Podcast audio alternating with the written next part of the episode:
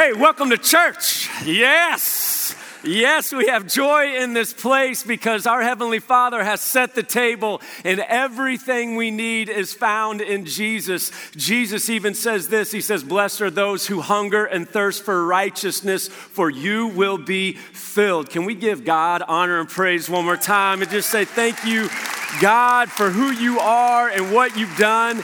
And uh, hey, I want to invite you. If last weekend, well, you missed out on five bucks, all right, uh, if you weren't here, but we gave away our journal, our Setting the Table journal for free last weekend. And if you weren't here, I want to invite you to go pick this up out at the Resource Center. It's only $5. It has daily devotions, it has sermon questions in there, it has notes for you to be able to take and follow along. We want you to bring this every weekend uh, because this is what we know about the kingdom of God and about who God is. He's a feast. Too often times, this is what we think about Jesus that Jesus is just a famine, right? If you start following Jesus like Eddie, it's like, don't do this and don't do that and don't, you know, if I'm gonna follow Jesus, all the fun's going away. Jesus says, no, actually, the fun begins when you follow me. Actually, the fun begins when you begin to feast on me and begin to put your identity and trust in me. And this is why we're doing this series called Setting the Table because Jesus has set the table for us. He says this in Luke chapter 14 last week, and we talked about this, where he says, Everything is now ready. Everything is ready your identity, your passion, your forgiveness that you need. That's why that song resonates in our soul. Because oftentimes, even if we're a follower of Jesus, we come to church and we go, Oh God, I did it again this week, right? I messed up again. I said that again. I did that again. And we go, Man, we need this forgiveness. But here's the thing Jesus didn't just set the table for us, He's calling us to go be table setters to go into the world and set the table for others so that they can experience the love of Jesus. And uh, we've got some things that uh, a two year initiative that we're going to step into as a church that I'm going to talk about here in a moment. But I just got to celebrate this with y'all. Last weekend, we set another record as a church. It's our largest non holiday, most adults, most kiddos. But here's the problem when you all came in, some of you are like, ain't no place to park around here, man. I'm trying to come to church, I'm trying to come to the table. I don't even have a seat to the table. Here's what I'm asking asking you, all right? If you're a follower of Jesus, if you know that you have that he has set the table for you and you believe that God has called you to be a table setter, here's what I'm asking you to do beginning next weekend. If you can, we do have enough parking. The only thing is it's up that hill over there, all right? And here's what I'm going to ask you to do. This is where our staff parks, this is where I park. We park on the furthest spot away because here's what we want to do. We want as many people who are coming here for their first time to know that there's a spot here for them. And so, beginning next weekend, if you can, and hey, your work is going to love you because you're going to get your steps in, all right? You know, you're going to be able to walk and get your steps in. But we want to be able, if you're a follower of Jesus, you believe you're a table setter, to park as far away as you can in our parking lot so more people can be able to feel invited to this church and know that there's a seat here for them.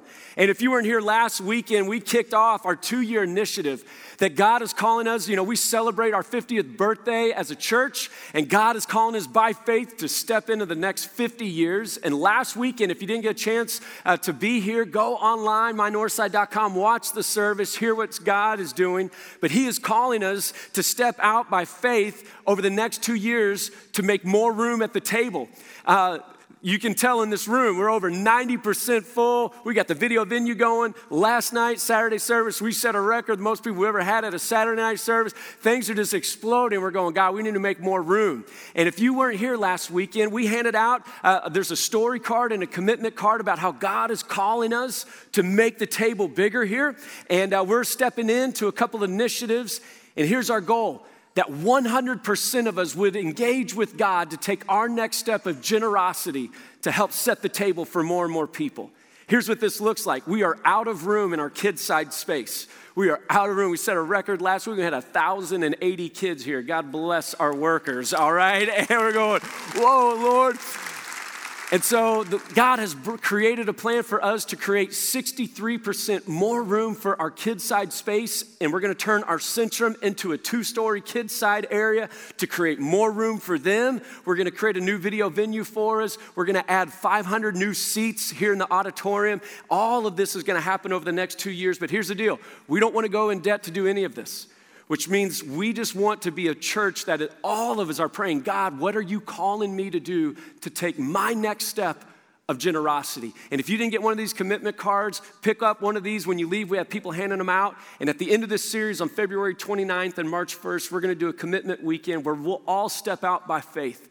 And uh, this card is just a tool to help you decide on that. Matter of fact, though, on March on February 12th, we're going to do a special advance commitment. If you already know what God's calling you to do, uh, at our 50th birthday party for the first time in 20 years, we're going to be able to gather as one church in one place. The Yum Has been unbelievably kind to us and welcomed us in. And I want to invite you to be there on February 12th. I'm telling you, do not miss that night. It is going to be amazing. We'll celebrate our 50th birthday party. It's going to be a night of worship. And then it'll be a step of advanced commitment that night. So bring your card if you already know what God's calling you to do, but be there. Matter of fact, we have this on here. If you need assistance to get downtown, I know there's calling for a little bit of rain, or you just don't like driving downtown Louisville, or you need assistance, we got buses that will take people down there. Uh, we want everybody to be a part of that night.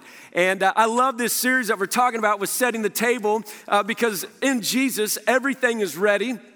And we're saying, God, we're stepping into all that you have. And last weekend we talked about this that Jesus says, dinner's ready. Come and feast at the table with your Father. He is inviting everybody, no matter what you've done, no matter where you are. He is saying, by His grace and mercy, I want you at my table. But the only thing is this when somebody says dinner's ready, what's our next question? What's for dinner? right? What are we eating on? Yeah? You know, like tonight, none of us care who's playing in the Super Bowl. The question is, you going to have wings there, right? Let's get to the real questions. Well, what's on the dinner? I'll tell you if I'm coming to your party or not, right? You know? And this is what we're going to do over the next five weeks is we are going to feast on who Jesus is and what he's calling us to feast on at his table. Matter of fact, my wife Ruthie and I, on our date nights or breakfast morning dates, what we love to do is this we love to go try new restaurants. And uh, that, we, we kind of have some of our favorites, but really every, every time we go out, we want to go somewhere new. There's so many new restaurants in downtown New Albany and in Louisville. And uh, we went to this one restaurant over in Louisville. And uh, what we love to do is we love to share an appetizer, share a salad, share an entree, share a dessert, because we want to taste everything. You know, you, you, know, you don't want to pay for everything, but you want to taste everything. And, uh, and so a lot of times that's what we'll do. And we picked out this salad, and we, we asked the waiter, we are like, uh, I think there's a typo on this. And they said, Well, why is that? We said, Well, it says the, the dressing on the salad is blue cheese ice cream. That, dessert, that, that's in the dessert menu, right? And they said, No, sir. This salad is served with a scoop of blue cheese ice cream, and you let it melt in your salad. We're like, that chef needs Jesus. You know, I don't, I don't know. I don't know about that. you know, we're like, this is why we came here, right? You know, to try new things. Best salad of my life, right? it had these pecans and pears on there, and I don't know what happened, but man, I, I tasted and seen Jesus in that moment. And here's what happens there's a lot of times there's things on the menu that at first glance we look at that and we go, I ain't getting that. That doesn't sound good. And there's times in our life when we open God's word, we look at that and we go, that doesn't sound good. I don't want to live that way. Until you begin to taste and see the ways of Jesus. And what happens is this what began to sound disgusting, maybe at beginning, you begin to experience the work of Jesus in your heart and your life, and you go, actually, that's really good. And actually, this is what my soul needed. Matter of fact, this moment happened to Peter in Matthew chapter 18. He came up to Jesus and he asked a question, and he had no idea what Jesus was going to say. And at first glance, Peter didn't like it. But when he began to process it, and when you and I begin to process the words and feast on Jesus' words today, it will literally change your life. Listen what happens here in Matthew chapter 18, verse 21. It says, Then Peter came to Jesus and asked him, Lord, how many times shall I forgive my brother when he sins against me? Up to seven times? Now, now I get what Peter's saying here. He's going, How many times do we have to keep forgiving somebody? And when he says seven times, what's interesting about it is this in the rabbinical law, you only had to forgive somebody three times and then you had to be done forgiving them. And what Peter does here is he doubles that number and then puts a cherry on top. Seven times, Lord? And it sounds pretty humble here. Except here's the deal when you read something in the text, you can't just read it. You need to read what happened before, what happens after it. And when you open up Matthew chapter 18, the, the very first thing in verse 1 is happening is this the disciples come to Jesus and they begin because they've been having an argument and they said this Who is the greatest in the kingdom of God? What they were really doing is this they were ranking themselves to see who is number one. Now, just a kind of a, a hot tip for you here. Uh, don't ask Jesus about who the greatest in the kingdom is. He's the greatest in the kingdom. The only thing is this they didn't know what they were saying. And in this moment, it sounds very humble what Peter is saying. How many times do I have to forgive my brother when they sin against me? Seven times, Lord? And what he's really saying is this How quick until I can cut somebody off? How quick until I can just write them off and write them off and out of my life? Listen what Jesus tells him. Jesus hears his question and he answered him in verse 22 I tell you, not seven times, but 77 times. Blue cheese ice cream. 77 times, really, some translation says this that Jesus said 70 times seven, meaning 490 times, Peter. And what he's really saying is this he's not putting a number on it. What he's saying is, no, Peter, I'm calling you to a life of forgiveness, not a few times of forgiveness. And at first, guys, let's be honest, that's not what we want to hear, is it? You mean I got to forgive them over and over again? You mean I've got to be a person of grace? Matter of fact, God has been growing me in my forgiveness this week. He's done a work on me. I'm not here just to present the words of Jesus. He's like, Nate, you're going to have to grow in your forgiveness. Because here's my journey to the Cardinals, I have become a Cardinal. To the Hoosiers, I have become a Hoosier. And this week, to the Wildcats, I went to my first game at Rupp Arena. now, here's the deal for you Wildcat fans you were losing most of the game, and it did my heart good. Somebody said, Nate, how did you end up at Rupp Arena? Only Jesus. My buddy Seth got baptized here at church this year, and he said, Nate, I got an extra ticket. Would you ever go to a Kentucky game with me? And I went, Help me, Jesus. Help me, Jesus. And this week went to my first game. Great people, great time. And here's the deal sometimes it's easy just to hate our enemies, you know, not spend any time with our enemies. And I say that jokingly, but a lot of times that's what we do, right? We just want to hang with people who like the things we like, who do the things we do, and we cut ourselves off from everybody else. And Jesus in this moment says, Peter, I'm calling you to the table and I'm calling you to something that you can't do yourself. It's not seven times, Peter, it's 77 times. It's a different way of life, it's a different way of living. Matter of fact, in this whole kind of setting the table wording, what Jesus is telling Peter and the question he's asking Peter in this moment is this Peter, who's the head of your table? Who's the head of your table?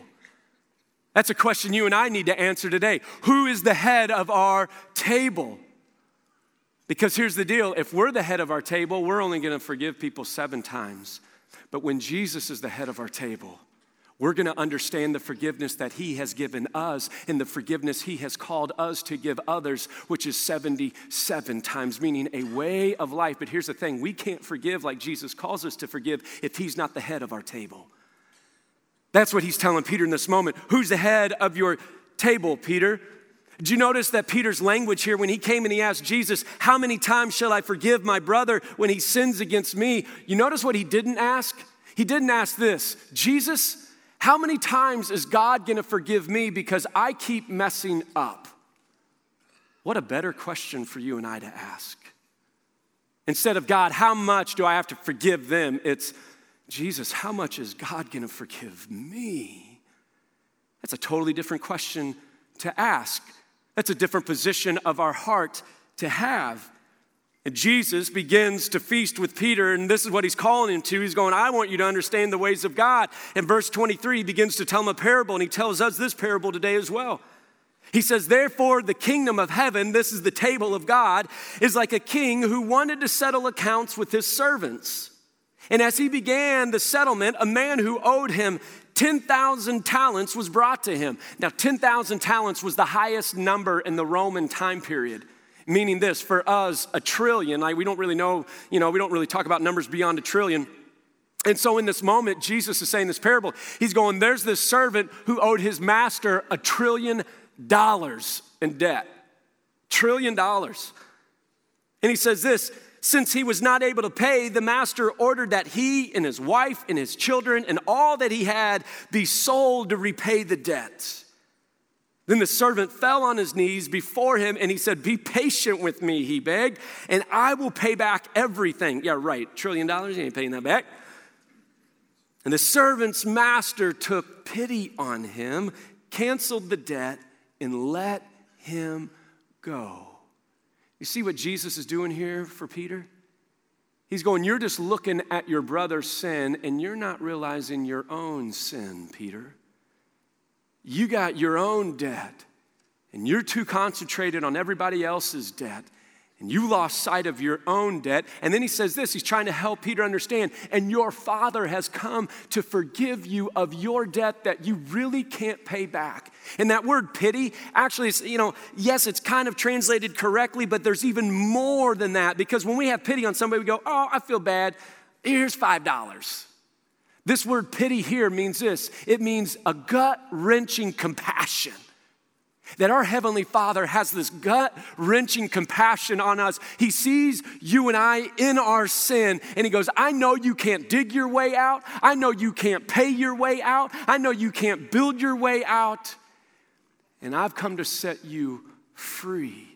Matter of fact, this week I experienced a little bit of that gut wrenching compassion. I don't know if you did as well. Last Sunday afternoon, when we got the word about Kobe Bryant and his daughter and the seven other passengers who died in that helicopter crash. I don't know Kobe Bryant. I don't know his family. I didn't know those people. But last Sunday afternoon, it was gut wrenching, wasn't it?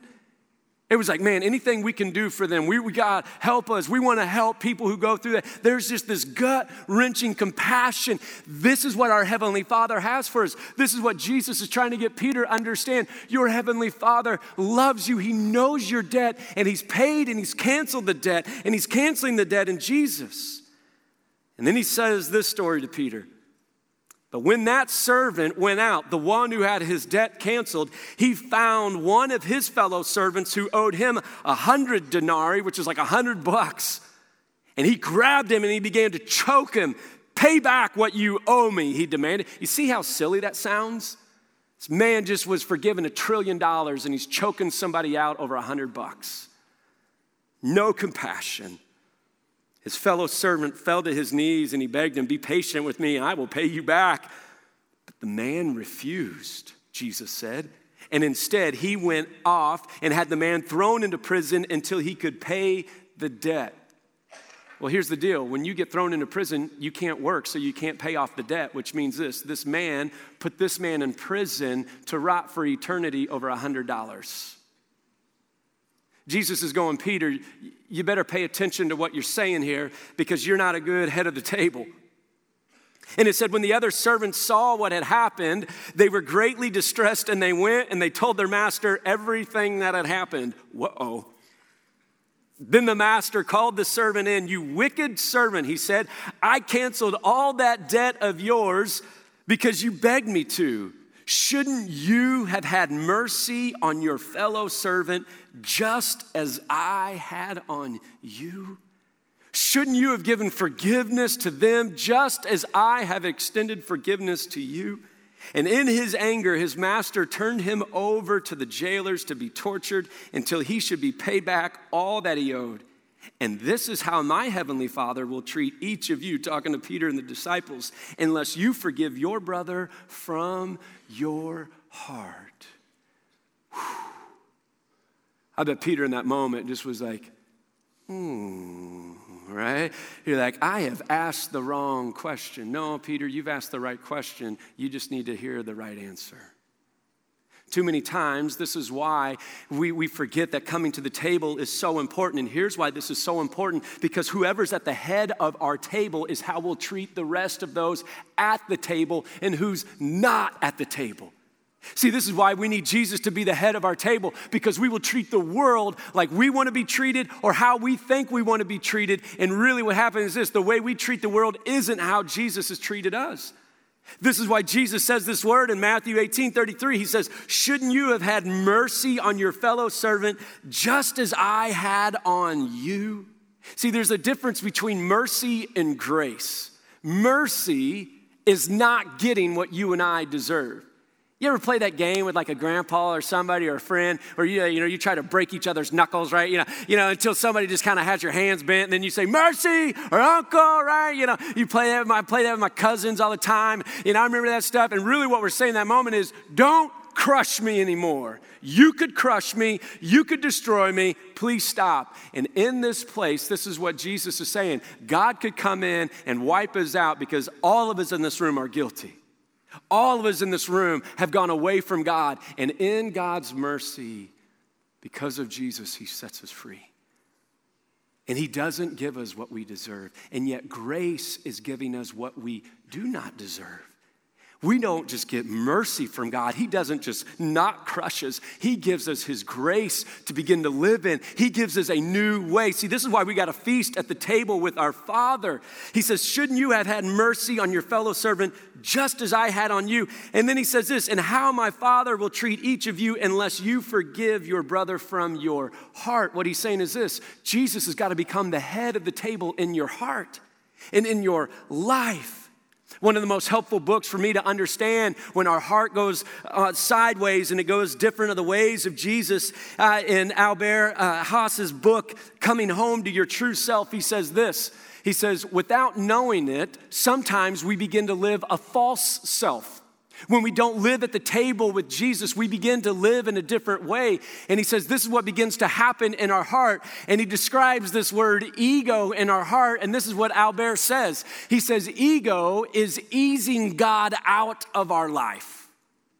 God, you can kind of sit over there, I'll take it from here. And then our lives become only about our concerns, only about our image, only about gratifying what we want in life, and only about self preservation.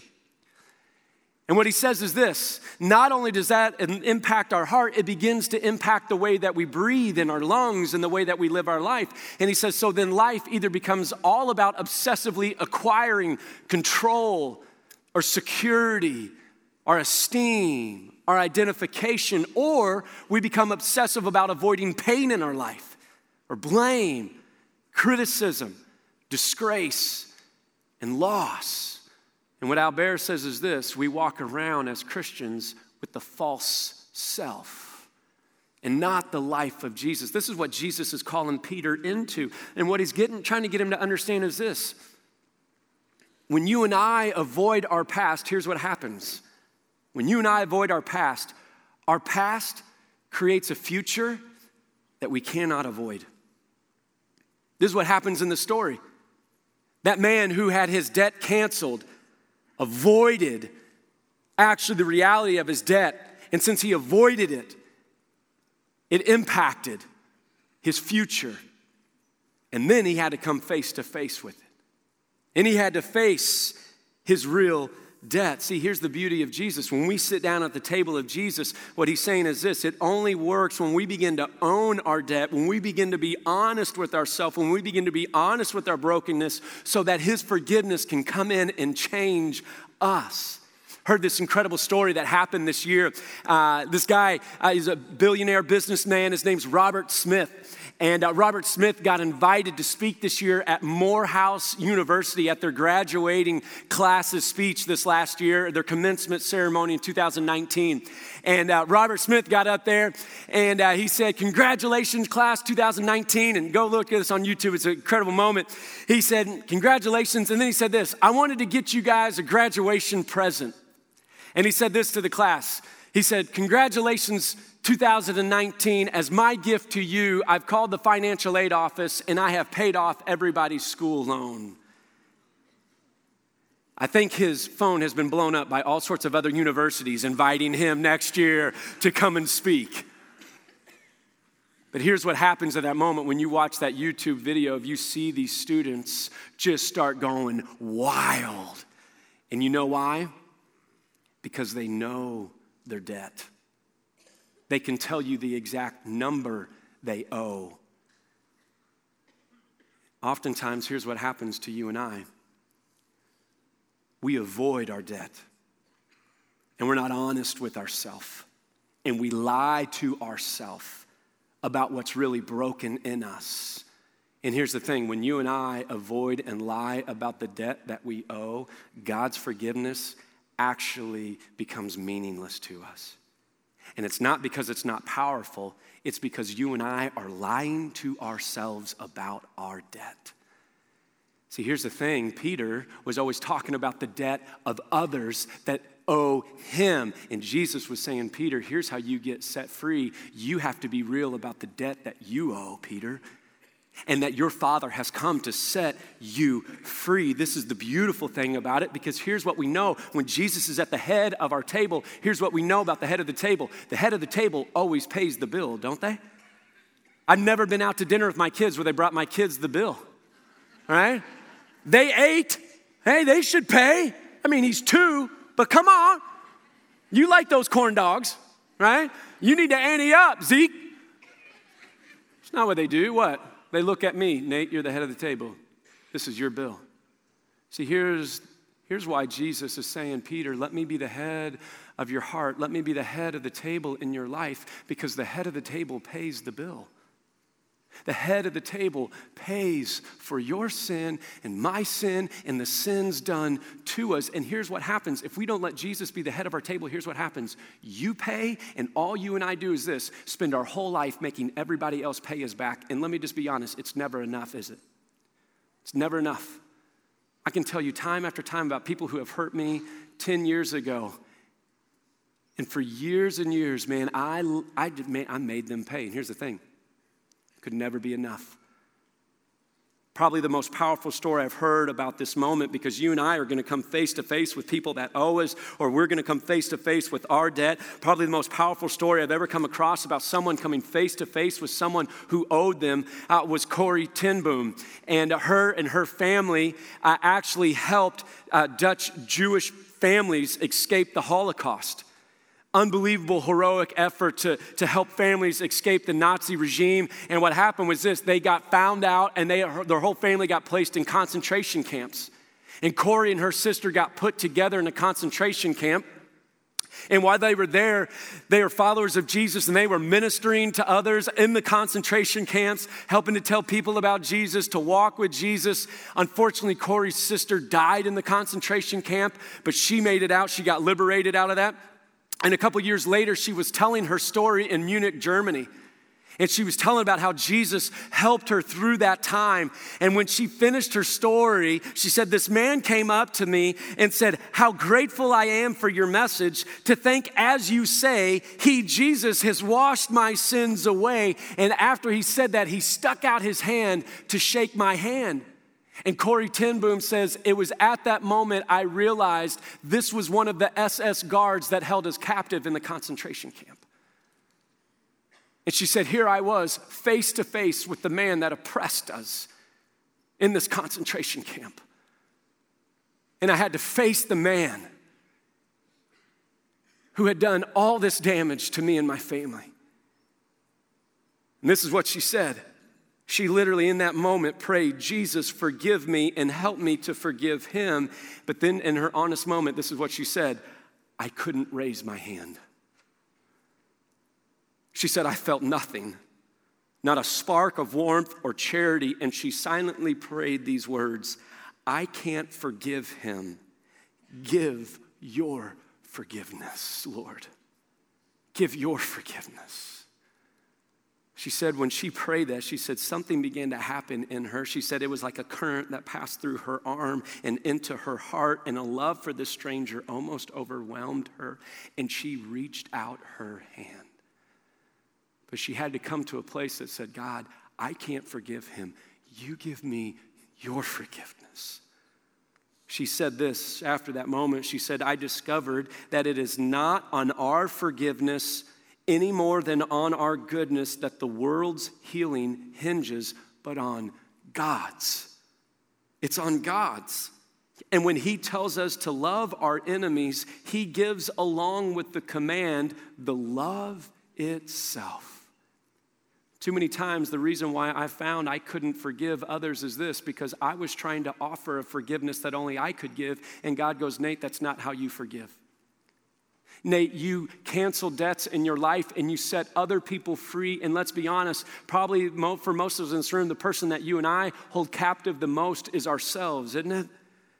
man, we hold ourselves captive and we can't forgive ourselves and we can't make things right. And this is why Jesus is saying it's not seven times, it's 77 times because it is my forgiveness for you that can help set yourself free and help set others free. How do we begin to do that? Two things in this text. One is this you and I need to get in the right seat. Peter was in the wrong seat. How many times, Lord? Seven? Mm-mm. Wrong seat, Peter. How many times, God, do we have to forgive people in our life?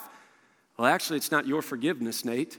It's my forgiveness. You're in the wrong seat. You and I need to take our seat at the table and let Jesus have his seat at the table because scripture says this Jesus is the head of the church. Jesus is the head of our families. Jesus is the head of our life. Jesus is ruling and reigning over the whole universe right now. That is his seat. And here's the thing we got to let the cross be our currency.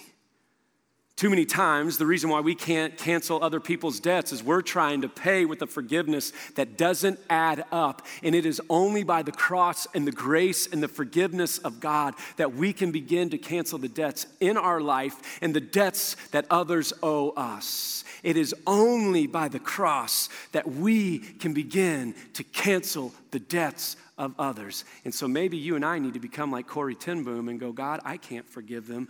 You give me your forgiveness. You give me your currency. What we want to do in this moment is we want to do something a little bit different with communion today. And uh, what we want to do is this, especially within this series, because Jesus was calling Peter to the table. What we want to do is do something a little bit different here in a moment. In a moment, we're going to put a scripture up on the screen and we're going to ask you to engage with that and ask you to engage your heart with the Father. Maybe there's somebody today, there's a debt that somebody owes you today, and you're going, God, I need your forgiveness to help set that person free. Or maybe there's a debt that you owe that it is overwhelming you. And what we're going to do here in a moment is on the screen, we're going to have a scripture, and there's going to be two questions that's just going to guide your hearts to feast with the Heavenly Father. And then this is what we're going to ask you to do. We're going to do something a little bit different today. If you're a follower of Jesus, if you believe in what He's done in the cross for you, and His sacrifice for you, we want to invite you to come to the table. We got tables set up around the back, all the way across the back of the room. We got them all the way across the front of the room. When you're ready, we want you to come and take the bread and the juice. And what you're declaring when you take this is this Jesus, you offer me a forgiveness that I don't have. And we are declaring today that Jesus, you have forgiven me, and only by your grace and your forgiveness can I forgive others. We're going to feast today on the forgiveness of our Heavenly Father. Let me pray for us, and then the screen will guide us into some questions. And then after you take communion, you can go and set tables for others in this world. Let me pray for us, and we'll take communion, and then we'll go. Father, thank you. Thank you that, Lord, in the midst of our questioning, in the midst of our thoughts, you have a different direction for us to go. That Jesus, you are so gracious and good to us. And Father, I know there's a lot of us in this room. There's a lot, God, that we are aware of who has hurt us. Father, we ask that you would help us to be aware of our own hurts and our own debts so that you can set us free. Because, Jesus, ultimately, we can only be set free by you and what you did on the cross for our sins. And so today, Father, I pray as your church, as your people who you came and you died for to set free, that today, God, we would be reminded and we would live in your forgiveness. That Jesus, you alone, hold us together. So in this moment, God, would you become the head of our table once again? And it's in your name that we pray. Amen. Let's pay attention to the screen, and then when you're ready, you can come take communion.